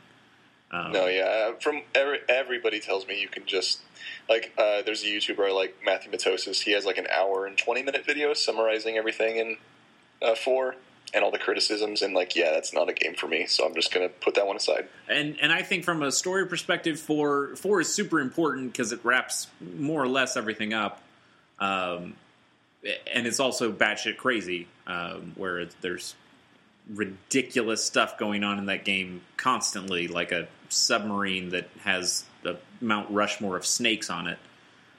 Yeah, Yeah. Uh, um, but uh, I, I think that game is very important. Uh, I don't necessarily want to play it, though. Uh, Yeah. In any case, uh, yeah, Peace Walker, I, I, think, is really where Kojima's like, man, this is this is going to be the future of Metal Gear. This is the game that I'm actually really excited to play, uh, excited to make. Um, and, and man, Peace Walker is such a great game. the The only real knock that I can I can give to it is that unlike previous Metal Gear Solid games, um, Peace Walker is so open. Uh, it has it has very bite sized levels because it is on a on a handheld system and I think that's one of the reasons why now that you have five, he can really fully realize the game that he wanted to make in this giant open world, um, or a couple open worlds, as the case may be. Uh, but but Peace Walker, it has open world game elements where you can kind of take on challenges as you want, and when you're in these large environments, you have uh, this big variety of tools. It's it's not like the other games where it's that on site procurement and you you're finding things when they want you to find them and you're only using the stuff that they kind of want you to use. Now metal gear games have always been been famous for allowing you to use your equipment in some really inventive ways. Uh, but i would also suggest uh, especially for their boss fights that they have there are a, a few different viable options uh, to to face any sort of boss um, mm-hmm. And I, am trying to think of specific ideas, but like the the way you can use maybe a chaff grenade to confuse somebody in, instead of doing something else, or, or using. Um, I can't think of a good example off the top of my head. Probably because I have not actually physically played those games and just watched other people play them. But um, but the idea is that you get equipment that can work in some interesting ways, but there's still they're still kind of uh, crafted for you to use any of those ways. Whereas, yeah, and that's something I saw a lot of, especially. I mean, sorry to cut you off, but no, in uh, Snake Eater, that's what I started to see some of that stuff. Like I had a million different tools at my disposal to get the same thing done. I'm like, okay, this is kind of that emergent field or like gameplay type thing that I know the Phantom Pain does really well. Like that's what I think. I think three had like the the nudie magazines that you could place on the floor and stuff like that, mm-hmm. and like all sorts of kooky stuff to get the job done. And I was like, oh, that'd be cool if only this played like a, a real game. yeah, I, I, think two had magazines as well. I actually I think the first uh, game might have had magazines too. I okay, but but the point is like there. Even though it started to feel emergent, or my point is rather, even though it started to feel emergent, it was still crafted. It was just crafted so you could do it in a in a bunch of different ways. And I guess Peace Walker and, and Metal Gear Solid Five are too. But I feel like with those games taking a more open nature and you being able to bring in your own equipment for each mission, uh, it really allows you to play truly, truly freely and and just kind of see what works in in more of an open world game aspect than than the crafted few ways that you can go about a mission in in something like two or three, yep. uh, or or even four to an extent. Four four is a little bit more open, but um, but yeah. It, so the way I play uh, a Metal Gear Solid game um, might be different than the way you play uh, a game like Peace Walker. Um, I played almost exclusively with the the Hush Puppy, which is the silenced pistol that you get uh, at the beginning and can upgrade throughout the game, and uh, the the Mosin Nagant, the uh, the silenced uh, or not silenced, but the uh, uh, the sniper rifle that also puts guys to sleep with trank darts. Um, I think you can get a si- you absolutely can get a silenced version. Can you? I, I think so. The thing is, I try to like yeah, those are those are fun guns to mess around with, but I I realize that I start to rely on them a little bit too much, and so I think my style right now is like I'm just going to try and play super sneaky and not put anybody to sleep if I can avoid it. See, that's that's fascinating to me because I've always viewed my way as the as the absolute best way. Because uh, the way the way Peace Walker works is that uh, if you kill an enemy, you just don't you just killed an enemy, no big deal. Uh, but if you can put them to sleep or incapacitate them with a with a CQC, the, the close quarters combat. Uh, then you can use your Fulton device, uh, which puts a, a oh. balloon on them. and uh, yeah, well, that's the thing. I, when I say sneak around them, like yeah, get behind them and then CQC them or like knock them out and do that type of stuff. Sure, but yeah, but so so you don't. So what is your what is your a loadout like? What else are you taking with you? Well, I'll have the hu- like. No, the thing is, I think we play those games very similar. It's just I try to rely. Like I notice when like, oh, I'm just shooting people in the heads. I need to make this a little bit more. I, I metagame it too much. I'm Okay. like, oh, am I just doing the same thing over and over again? So Uh, I got you. All right. So you still have Yeah, that kinda like of a- equipment. You just don't necessarily use it unless you absolutely have to. yeah, Where- I still whereas- have a, a blast whenever I play it. Uh, like you're playing it, but I yeah, just to I guess make it hard on myself. I don't know. Yeah. I, okay, that makes some sense. the The weird thing for me is though that the game encourages you to to knock people out, and and it always has. Uh, like that series has always wanted you to to knock knock people out, or or even just not touch them at all, and just play completely silently. It, it's given you rewards at the end of the game. Uh, there have been ranks. Uh, for the, the time that it takes you to finish a game and the peop- the amount of people that you kill and the amount of times that you get spotted and that kind of stuff, uh, almost like a Metroid game, uh, to go back to the last episode, uh, where at the end you get these different ranks of, you know, how well you played the game. Uh, but in, in this one, there's actually a real tangible benefit as you're playing the game because knocking people out or tranquilizing them uh, allows you to uh, put the, the Fulton device on them, which is a little balloon that, that takes them up into the air, which they can then get picked up by a helicopter that, that goes across. Um, you you're just stealing stealing the enemies and turning them into your own soldiers for your own mercenary division, and then they can go in and be added to your mother base to raise all these different levels. So you've got um, you've got a mess hall team that, that fixes food and allows you to have more guys on the on the place and, and have them be fed. You have a medical unit unit that if anybody gets hurt that they can fix those guys up. You have a, an R and D department that researches new weapon types and things like that that you can you can get. You have a combat unit that can be sent out uh, on outer ops missions that are uh, kind of like the Assassin's Creed Brotherhood uh, missions. Brotherhood actually came out uh, the same year. I'm trying. I think it came out a little bit later actually than Peace Walker. Uh, but the idea that you can send your assassins, recruited assassins, out and they can go on these missions and bring back materials. The same is is basically true of Peace Walker. Um, there was also this was also the the game that got um, that those two franchises kind of melded over a little bit because I know you could get the Raiden skin in uh, in Assassin's Creed Brotherhood, uh, I, and I think there was something on the back end too. Maybe you could maybe there's like an Altair skin or something for for Peace Walker. I can't remember. Uh, that might not be right, but uh, there was some kind of crossover where maybe you could get like an Assassin's Creed T-shirt or stuff too. Because I know Japan, Japan really went all out with their version of Metal Gear Solid Peace Walker because there was like a a, a Mountain Dew promotion that they did, and a Doritos promotion, Oh, yeah. and an Axe body spray promotion that they all did.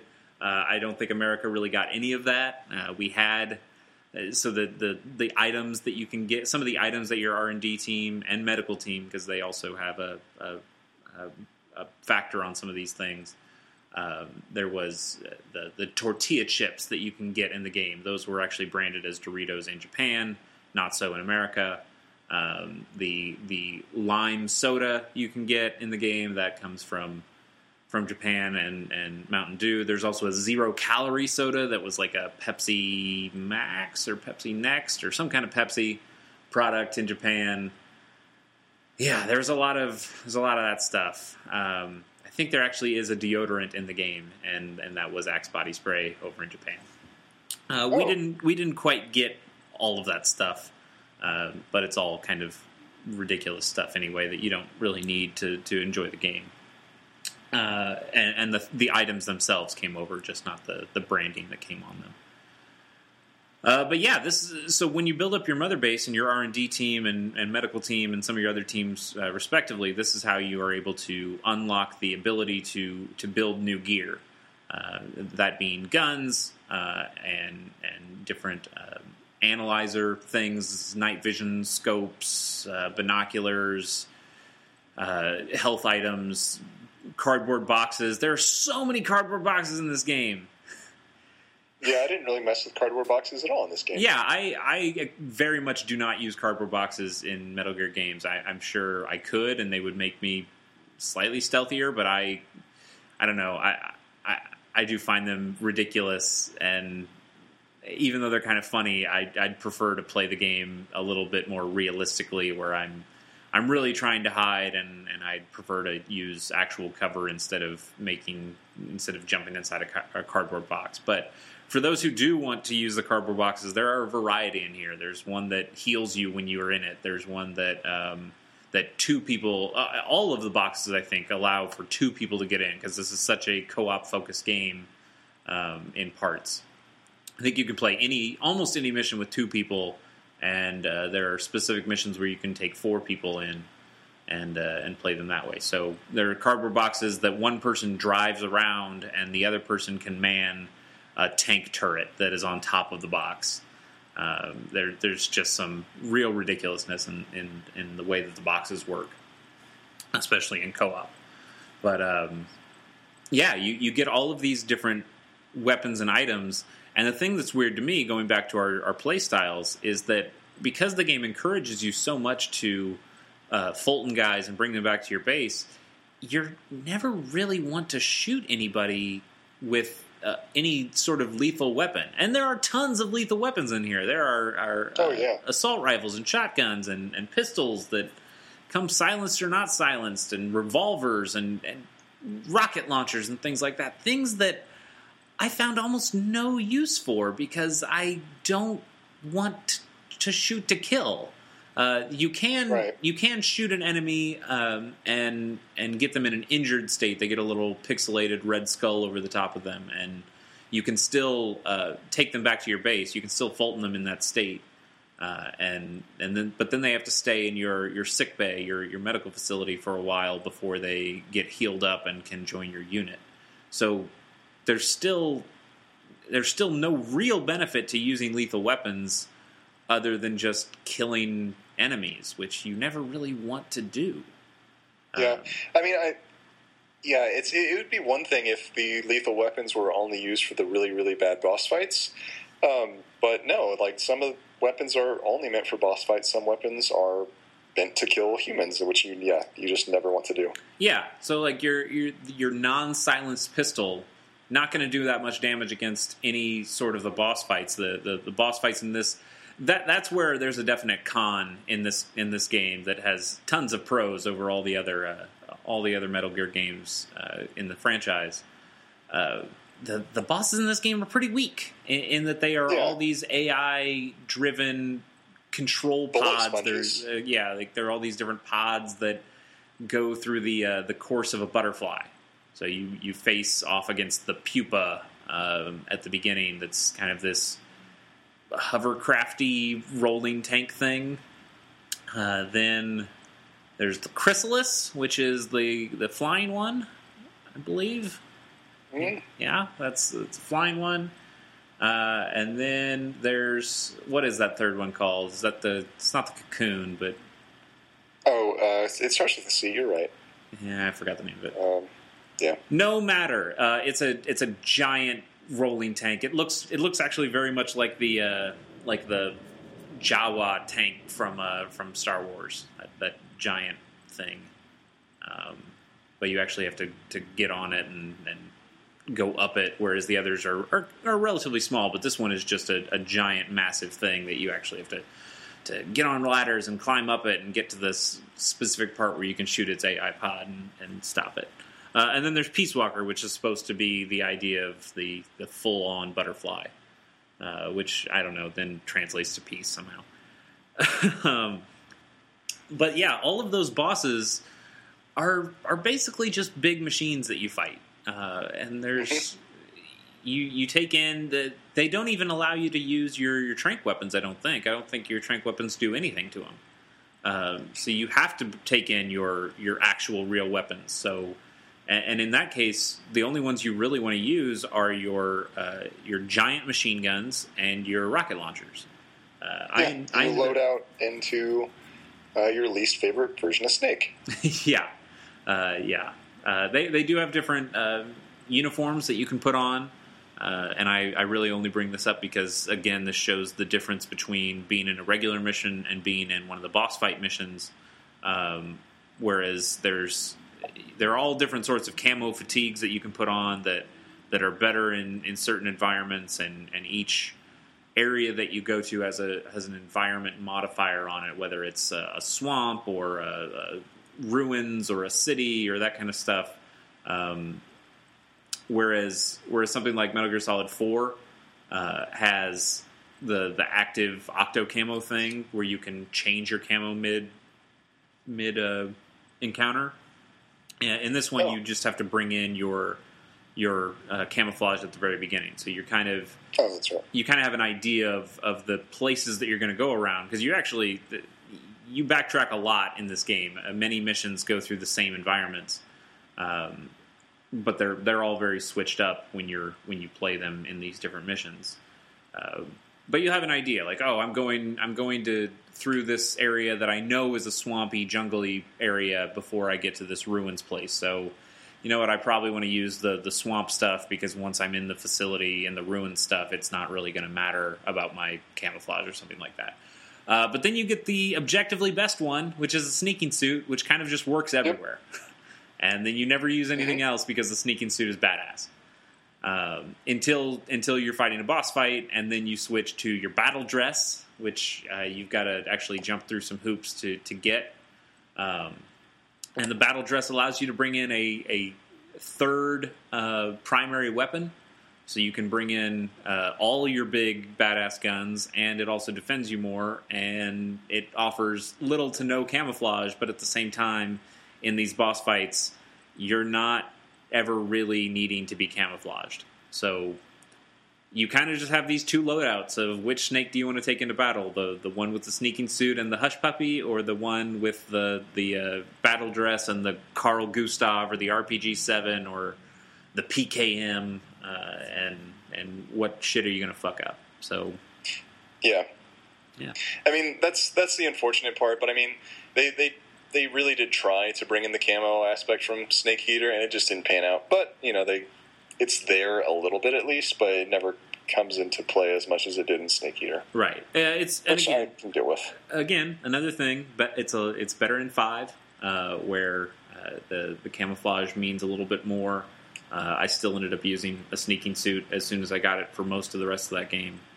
Um, but there are benefits to using the other camouflages, uh, and uh, the the boss fights are are better. I'm going to say better. I'm not going to say the best. Uh, there are some really cool bosses in, in Metal Gear Solid One, Two, and Three, and Four to an extent. Uh, but five five is, has some good stuff. There's some good stuff in there. Um,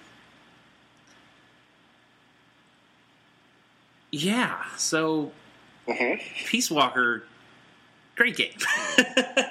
It's a very good game, and you know what I kind of miss about it playing through five is the. Uh, I don't know. I, I think I have a soft spot for like menu based base management instead of. I, and I, I know five is the exact same way, but for some reason in Peace Walker it was a little bit more streamlined. Um, you kind of knew exactly what you were doing, but yeah, Peace Walker, it was perfect in that it did what it did perfectly, and it may it didn't lose scope. Like it it didn't lose grasp of what it was trying to do. Which, uh, even though I'm very early in five, it seems like five is trying to do everything, and it's doing everything great. Like I'm not saying it's like you know doing trying to do everything and not doing nothing great. It's doing everything great, but Peace Walker does what it does perfectly, in my opinion, just because it's a little bit more narrowed down. Yeah, that's it's possible. Again, again, this might change based on where you are in Metal Gear Solid Five, but uh, I felt like they almost took a lot of the control out of your hands. Uh, you you can go in there and change. Uh, once you're starting to recruit guys and they come to your base, things just kind of get automatically assigned, um, and they usually do a great job of assign. I mean, they they always do a great job of assigning them to the place that they are best suited to. Uh, in Peace Walker, I felt like I had a little bit more, or I wanted to have a little bit more control, and I, I went in and, and used my control to, to change things to the way I wanted them to be. Um, and I thought it was easier in that. Whereas five, you can you can totally go in there and say, hey, I know this guy is better at at intel or whatever, but I want him to be on, R and D because I want to get to this uh, new piece of gear now instead of waiting. Um, but I don't know. I when I played through five, it was kind of just, hey, I'm going to Fulton pretty much everyone, and you guys figure it out and put them wherever you want to. And if I need more guys, I'll just go out and get more guys. Um, and maybe that's more of the open nature of Metal Gear Solid 5, knowing that I can just keep going around and finding more dudes. Whereas in Peace Walker, I would have to actually load up a new mission that would usually be specifically to find a, a, a good unit that I can then take to the base. So maybe that's it. Whereas it was just okay, I've, I've, got to load up this mission knowing that I'm looking for a better unit for this uh, area of, of interest. And uh, and if I don't find them, well, then I got to load up the mission again or load up a different mission. And, and I was trying to find specific people, whereas five was more just, man, I'm just going to keep running around until I find some cool dudes, and then I'm going to take them. Yeah, well, I think I think a lot of my angst about um, how much I love Peace Walker is that I just knew my time with it was short. Like I beat it after like I was done with it probably around 16, 17 hours after that much time of play and I was like, oh, I know, I can, I can just tell, I can sink maybe like 50 hours into this game, but I have like the rest of the series that is apparently a better version of you right in front of me. So I was like, I have to put you down. I love you. Goodbye. like it sucked. It's a real shame because there's some there's some badass stuff that happens at the end of that game uh, in terms of weapons that you get and can find, uh, in terms of some of the missions that you can take on, and then yeah, that story stuff that we talked a lot a little bit about with with Paz and, and Metal Gear Zeke and and all that stuff. Um, so, but but you have gone around enough to know all the extra stuff that you can find in Peace Walker. Uh, I mean, kind of like I, I mostly watched like the last few cutscenes that were offered, and uh, yeah, I mean, in-game content in Peace Walkers kind of escapes me. Like, I just know it's a lot of building up Zeke, which I never really touched on mm-hmm. at all. Like, I didn't get anything to begin. I didn't, I didn't start building Zeke at all. I guess. Yeah. You know, none of that got. I never got into outer ops too much. Um, yeah. Okay. Uh, yeah, like that's outer ops is where you can find some of the better blueprints that can then you can turn into actual gear that you uh, can research and use. Uh, did you know uh, about the Monster Hunter content in this game? Yes, I did. Okay. Because uh, that's kind of the crazy in game content uh, at the end that it's fucking nuts. um, I don't. I've never really played a Monster Hunter game. Uh, I tried to play, I think it was Monster Hunter 3 Ultimate for the 3DS that came out a few years ago a couple years ago, something like that. Uh, I was not good at it. I I know there's a lot of like, there's a lot of setup in that game, and you need to know what you're doing, or read a guide, or have somebody teach you, uh, and definitely play with other people. And playing with other people is not something that I have in spades, uh, especially not when I've moved to a new city uh, where I don't know a ton of people, and anybody that I do know has never heard of Monster Hunter before, so there's absolutely no way that I'm going to find anyone to play that game with me. So I ended up putting it down. But in Peace Walker, uh, you can find a couple of the big monsters. You actually go to this Monster Hunter Island, and uh, there's the little cat, and the name of the cat I forgot. Um, it's got a cutesy name that from the species of it in in Monster Hunter, I'm sure people are yelling at what it is. Um, but anyway, you. I'm trying uh, to think of it too. Yeah, it's like Meowster or something. Like it's it's not Meowster, but it's something like that. so you you talk to the Meowsters, then what? yes, that's canon now.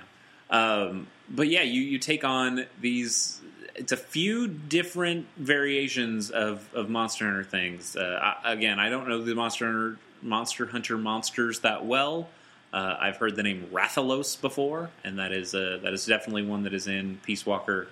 Um, and I, I, don't remember which ones are which. There, there's dragony things that charge at you and fly around. There's uh, one that uh, like throws bone shards at you that then explodes.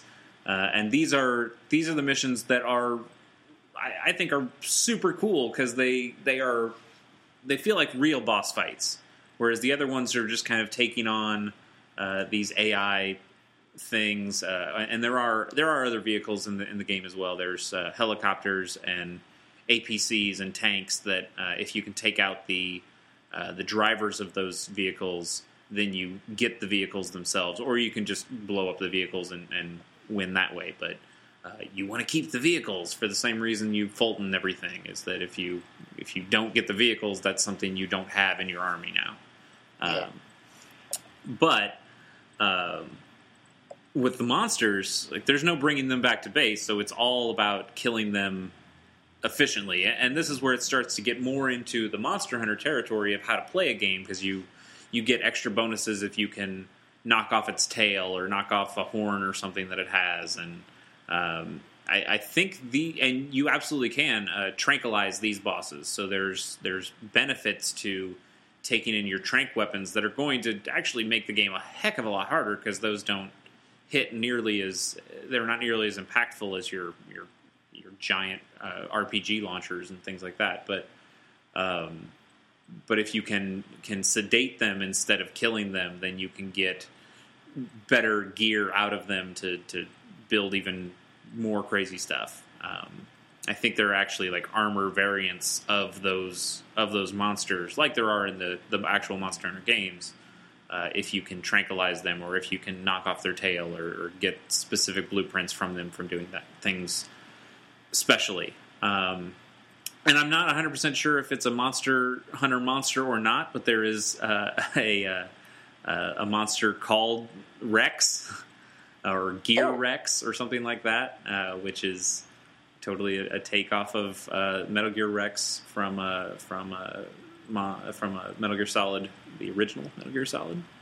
Um, and yeah, Gear Gear Rex is a is a bitch to fight, but uh, those game th- those modes are are awesome.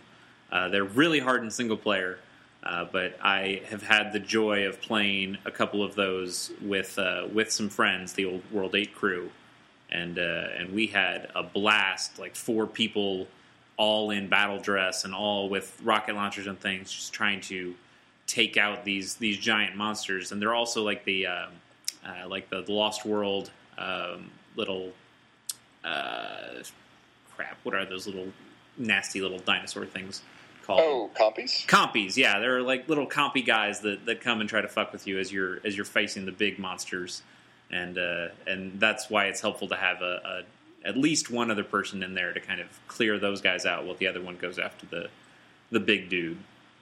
Uh, but those are really cool, fun aspects of the game, and for a person who has a casual interest in Monster Hunter but never really wants to play Monster Hunter, uh, that was that was a really cool experience to to get to play a little bit of, of that style of game, even though I was playing Metal Gear still. Um, Yeah.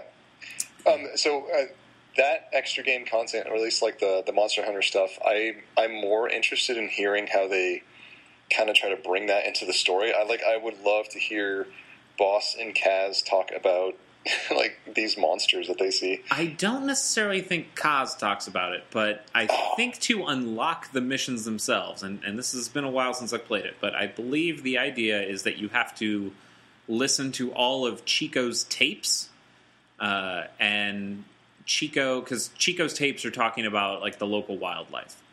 Uh, and if you get to the very end of that, and you also have to beat the game and, and go through some other missions as well, but uh, but kind of the last condition because I honestly didn't play many of the tapes in, in Peace Walker um, because they're kind of boring most of the time. Uh, whereas the codec conversations in, in previous Metal Gear games are, are things that you listen to as the game goes on because they're necessary story things. Uh, in Peace Walker, they are kind of all just side stuff that's from like the Kojima notebook of oh, well here's here's some research I did on Costa Rica and I'll tell you all about the stuff that's going on in Costa Rica. Uh, but Chico's all have stuff to do with about flora and fauna and that kind of stuff. And when you get to the end, he s- talks about some of the monsters that also have shown up around uh, the Costa Rican area. And Snake doesn't believe him, and, and then he ends up going to the island and finding the monsters themselves. And I think there might even be some more stuff with Chico after that, where it was like, "Hey, you didn't believe me before, but you totally believe me now, right?" And hey, there's another monster, and let me tell you about it too. And this is crazy. So they do weave it into the story, kind of, even though it is is very much an extra side thing. Um, if you want, if you want fun conversations with Kaz, uh, you just keep on playing Metal Gear Solid Five. You're there. There are some fun ones that, that show up eventually. Um, even though that game is is mostly pretty serious, there are there are some fun codec style tapes that you can, can find uh, later in that game. Awesome.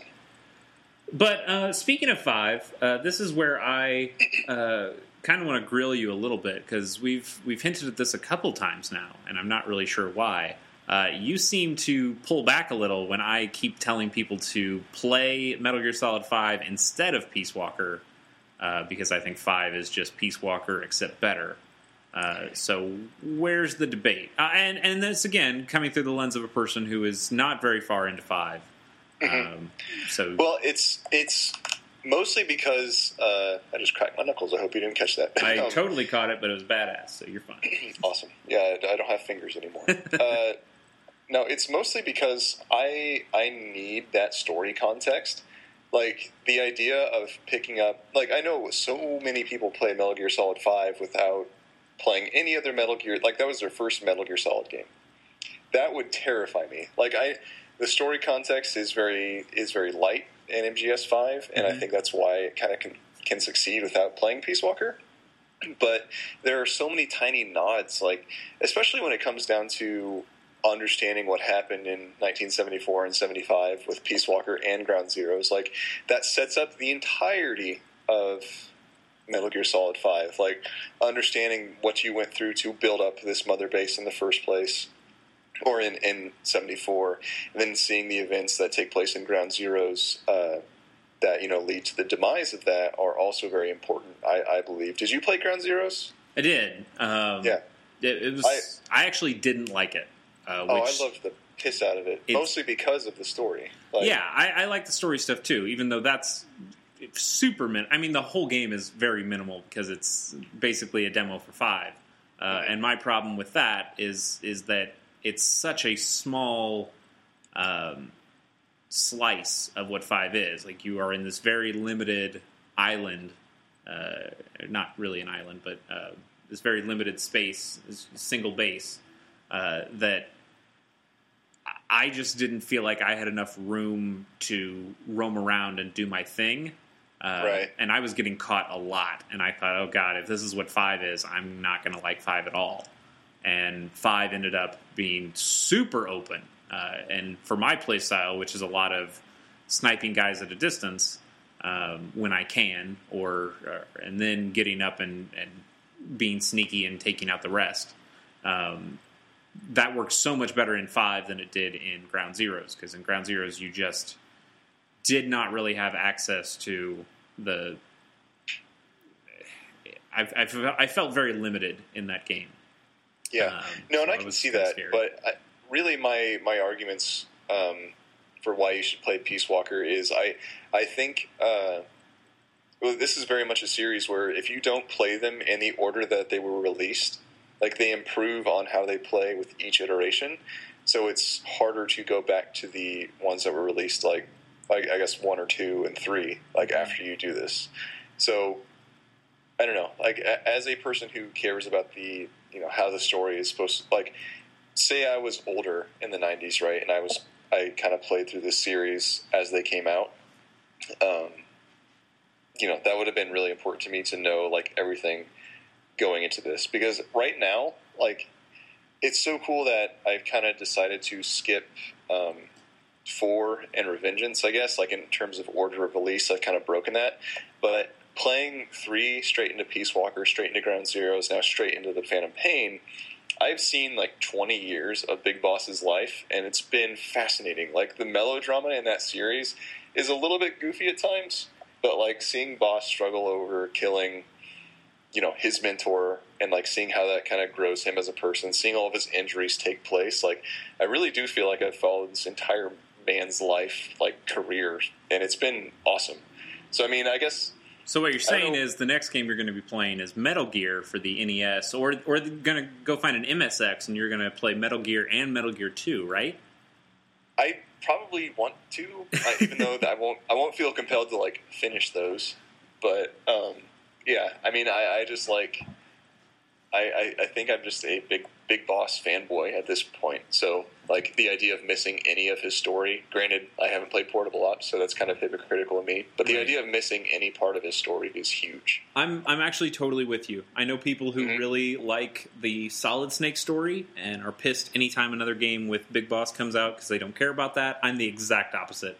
I Yeah, I, I tolerate Solid Snake, um, but Big Boss, I, just I feel like that's a story that I can follow a little bit more, and I actually uh, I like it a, a lot more than than getting into the ridiculousness that that follows games like Metal Gear Solid Two and Four, and definitely Yeah. Revengeance because that game's just starts batshit and keeps going batshit. Yeah, and here's the thing: like I, I saw, like I said earlier, I watched a video that pretty much summarizes four, and like seeing characters like, so I mean, Meryl and uh, and Hal, like, or is it? Yeah, okay, I'm mixing up Huey and Hal. Yeah. uh, characters like Meryl and Hal, like in the you know rendered on the PS3, that didn't really do anything for me. Like seeing, yeah, seeing Meryl and like better rendered and stuff like that. I was like, I wasn't like, oh, cool, it's Meryl. Like I missed her. No, no, that I was not nostalgic for that character at all. And yeah, Raiden is just a whiny, whiny dude. Like I, yeah.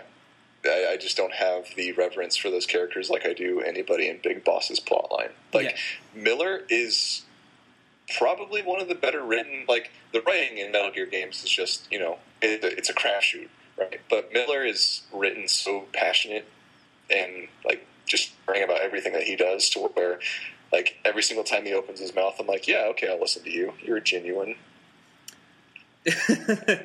yeah, I, I can't say a lot more because of where you are in five.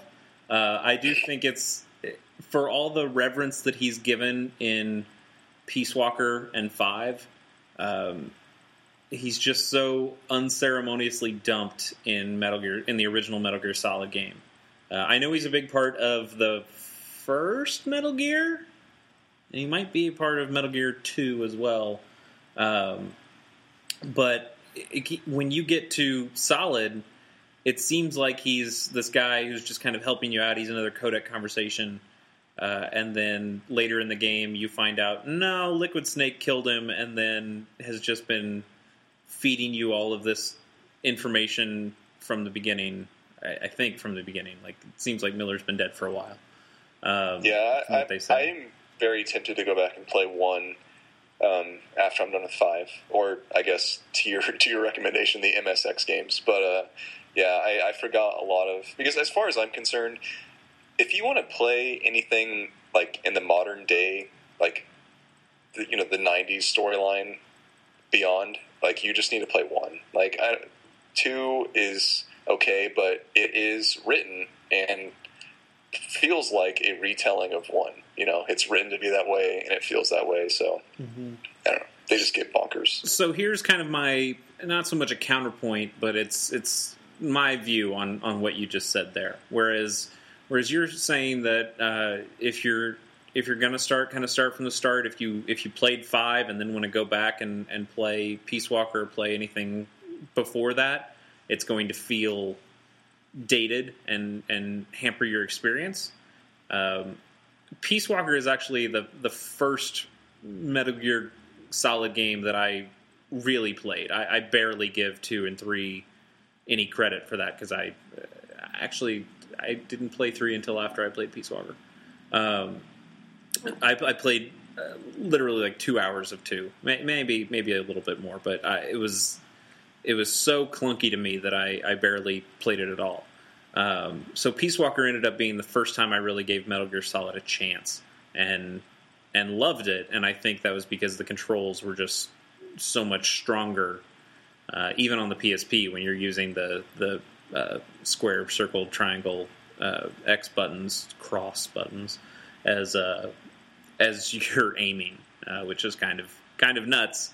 Uh, and on the Vita version, you can change it to make the, the aiming go on the right stick, which is great. And in the, the HD versions, it's just automatically on the right stick, uh, which is why that game feels even better on those on those consoles instead of the PSP.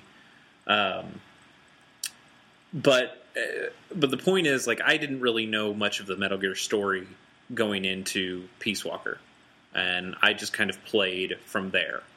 Uh, and I actually didn't mind it at all. Uh, Peace Walker's story kind of felt pretty self-contained to me. In in the story about MSF, I knew some some stuff had happened to Snake beforehand. Uh, I at least knew the end of three from I don't know, just through osm- osmosis of following games where people were talking Yeah. about how the boss got betrayed. But um, so just going into that, I felt like Peace Walker was actually a really good place to start uh, if you want to start some of the Metal Gear canon ideas.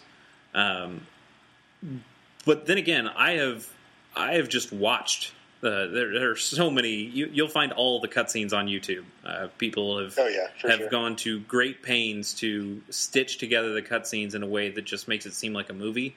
A movie that takes a really long time. Um, I, I remember uh, it was actually a couple weekends back in college where I just spent days watching the cutscenes from Metal Gear Solid One through Metal Gear Solid Four.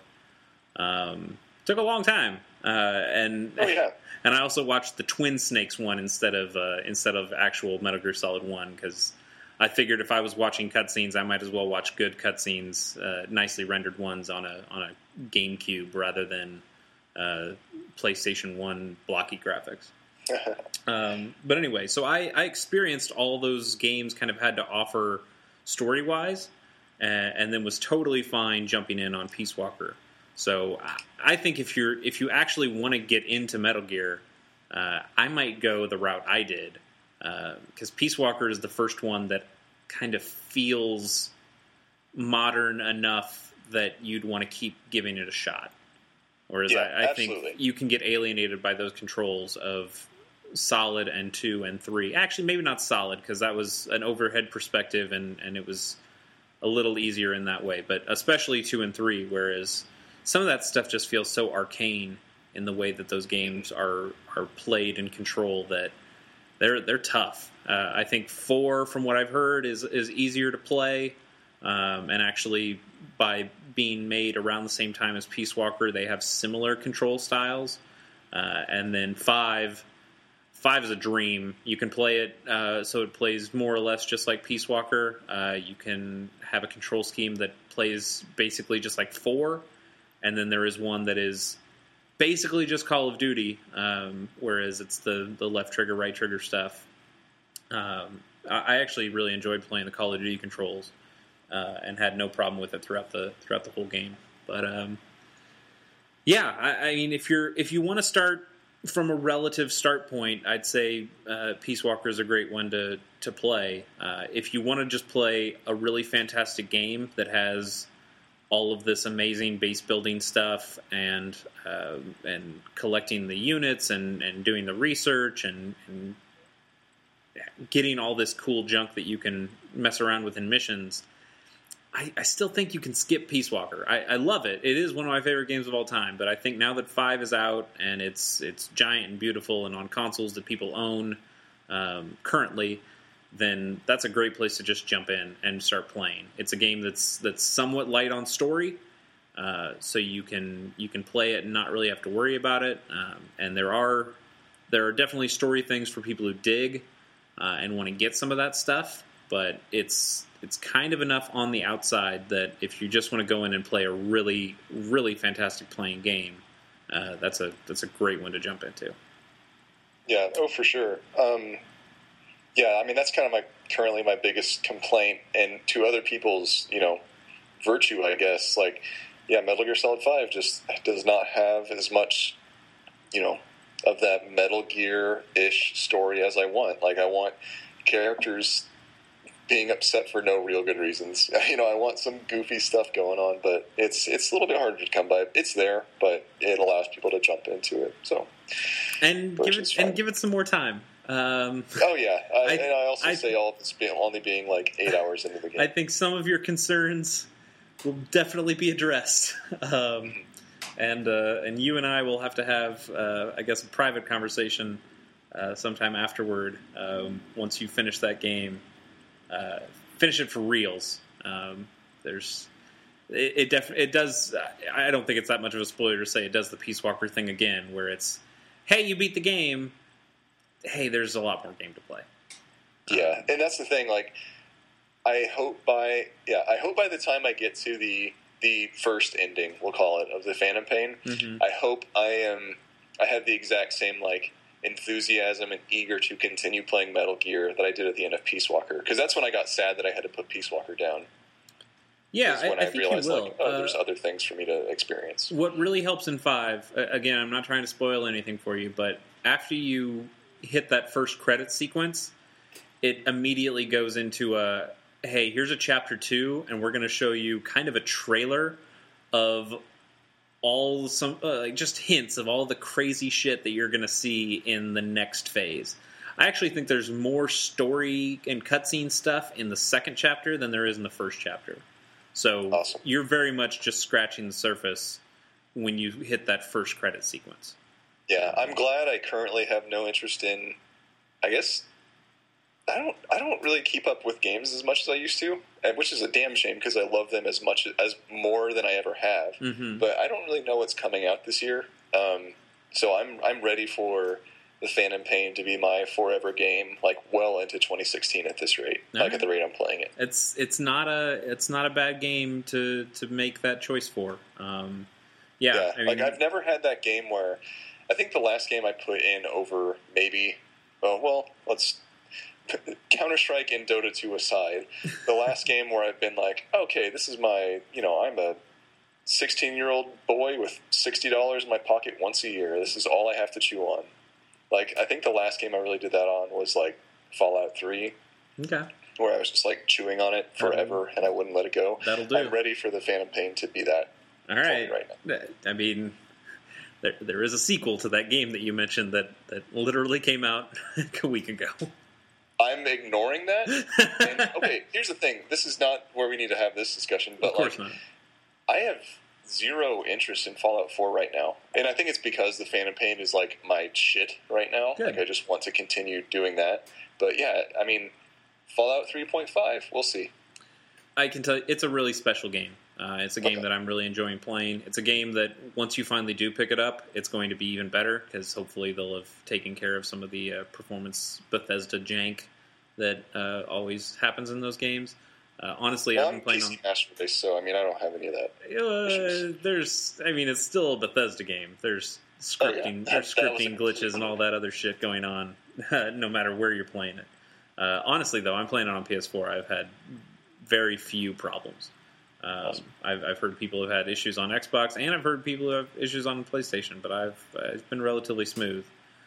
Uh, yeah, that's a great game, uh, but I'm I'm glad you're you're really giving Phantom Pain a shot, and uh, and honestly, Fallout's going to be there forever when you're when you're done with it. So uh, Oh, and that's the thing. Like, people still like whenever Skyrim goes on sale on Steam, it's still like the top selling game. Yeah, Like five years later or four years later. and another good justification is like, hey, no one's going to ruin what happens in Fallout Four because hmm I don't know. Uh, f- nobody really cares about the storyline in Fallout games. I know I don't. No. Uh, like, I don't at all. Like I, I barely play the main story. You play a few missions, you get to something cool, and you just get sidetracked with all these cool side missions and, and things to collect and things like that. But but even when somebody tells me in Fallout Three that hey, there's this this vault that you can go down where they just cloned this one guy a ton of times.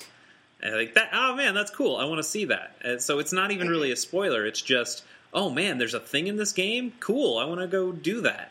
Whereas Metal Gear is very, very much about story and the way people can spoil it for you, and uh, it's it's one of those games that you want to play. I know when it came out for me, it's like I want to play this game quickly before I learn any shit that I don't want to know right now. hmm Um, so it, it's one that I hold in a little higher reverence when it comes to spoiling for people. Hopefully, I have I have avoided uh, major spoilers for you because it's it's something to be experienced. Whereas Fallout is just, hey man, I want to go out and and see a lot of cool stuff and get in some power armor and find a plasma rifle and do do cool things. Pet a dog. Pet a dog. Yeah, you can do that in Metal Gear Solid Five too. You can. You can pet a dog in Metal Gear Solid Five. It's a good dog. I really like the He's a puppy. He's a puppy for me right now. Poor poor dog with one eye. He'll get better. Yep. Yeah, and so that's uh, I don't know. I have this problem with, um, and we're we're way out in the weeds right now, of but course, like yeah. um, like Fallout Four, big important game. Like I'm I'm even a, a dude that like I yeah I, I got into one and two like at the at, so when three was announced, I was like, oh cool, I'm going to dig up these old games. And I played the hell out of those. So yeah, story should be important to me, but it's not, so I don't really care. But Fallout 4 is not a game I'm going to pick up anytime soon. I don't play games as they come out. Like me playing Metal Gear Solid 5 two months after it was released is unprecedented for me in the past few years. And that actually kind of upsets me because, yeah, I just don't play things as they release. Like this is the first $60 game I've put money down on forever because everything's always discounted by the time I get to it. What was your What was your previous new game before this one? Was it Tomodachi Life? Oh, oh, actually, I keep a spreadsheet just for this reason. Give me one second. Fantastic. Yeah, um, it may have been Tomodachi Life. Yeah, I guess when I got into like my, I got my 2DS. That was um, very much the case. Uh, you know, I tried Undertale for a hot second in October. Mm-hmm. Um, more like boring as hell tale. I fell asleep every single time I tried. dissenting opinion. Yeah, I, I have not played it because Never I'm mind. not part of the PC Master Race. But uh, if that if that does ever come to Vita or PSN, I'm I'm excited to at least try it. Uh, I know it's gotten a ton of fervor, uh, so I'm interested to see what it's all about. Uh, you know, it's it's great. It's just not it's not Metal Gear, which is why I was bored by it. many Um, many things are not Metal Gear. I'll give you that. Yeah, and then uh, I, you know, I, I guess I'm kind of biting my tongue. Mario Maker I played when it came out, but Okay. before then, uh, yeah, nothing in 2015. I've only played Mario Maker and the Phantom Pain. Oh boy. Well, it's going to be real fun to have you on for Game of the Year. You know, I'll just hang out right here. Oh, you know, to, to kind of wrap bow, I know I, I feel like we're trying to kind of close out right now, but um, while we were talking, I opened my new 3DS and started to play the demo for Snake Eater on 3DS. yeah. Um, uh, hey, surprise! That game has the control scheme of Peace Walker. Does it now? Huh. Yeah, Huh. it does. Man. Uh, I don't. I don't need to go into that. uh, that does sound fun though. Oh, it, I was playing it. I'm like, oh my god. Um, oh man. All right. Well, that's that has like increased my interest in playing through Metal Gear Solid Three a thousandfold. But I, ugh, I don't know. I, I try, can't. try the demo. Try the demo, and you have to go into the controls and say, "Yes, I have a Circle Pad Pro." Wink, wink. Ah, nice. All right. Well, that's that's kind of fascinating. Actually, I I might have to give that a try. Yep, that's a that's a good cliffhanger, I guess, for this oh, episode. boy. All right. Yeah. Cool. You changed the game on me like that. hmm Oh boy! All right. Well, Zach, thanks for coming on, man. Uh, Hey, no problem. always great to have you. I, I know it's tough to have you because you don't play things new like we just discussed. Uh, Mm-hmm. but uh, it's uh, you offer a great opinion, um, and uh, and yeah, playing Peace Walker, man, that's a it's a hell of a game. I was super excited when I saw you were uh, going out and streaming that, and and uh, got your whole setup and got your giant other TV on your your you know power station, battle station, whatever you PC people call them. Uh, Uh, yeah, I just called my my computer. yeah, well, sure. Uh, but Um, yeah, that was that no, was a funny image of that giant ass TV on your desk, uh, along with your computer monitor. Yeah, capturing footage off of the PS3, uh, pain in the ass. I'll just say that much. I'll, I'll take your word for it. That looked, uh, yeah, that looked painful. Anyway, uh, thanks for coming on, man. Uh, we'll have you on real soon because that Game of the Year episode again. Uh, we're going to try to record that either in very late December, like after Christmas, uh, or early January, just uh, based on people's schedules. Uh, I've still got quite a few games to play. Uh, I'd really like to, to get her story in the books somewhere uh, so I can talk about that game. Um, Unfinished Swan came out for Vita uh, this year. Uh, there's some there's some other good stuff that came out uh, this year, uh, but I, I said it before and I'll say it again. Kind of a down year for handheld games this year. Console games, hella great year, man. That's a there's some super awesome games that came out. Uh, we talked to, about a, a, few of them on this show. Um, but uh, but handheld games little little down. Um, I know next year is going to be better, uh, at least with even if it's just Fire Emblem, but that that makes it better already. um, we'll talk more about that uh, when it comes to Game of the Year. So, uh, so Zach, again, thanks for coming on. Thanks for everybody for listening, and uh, we'll see you in a in a few weeks when we uh, put up that new episode. Bye.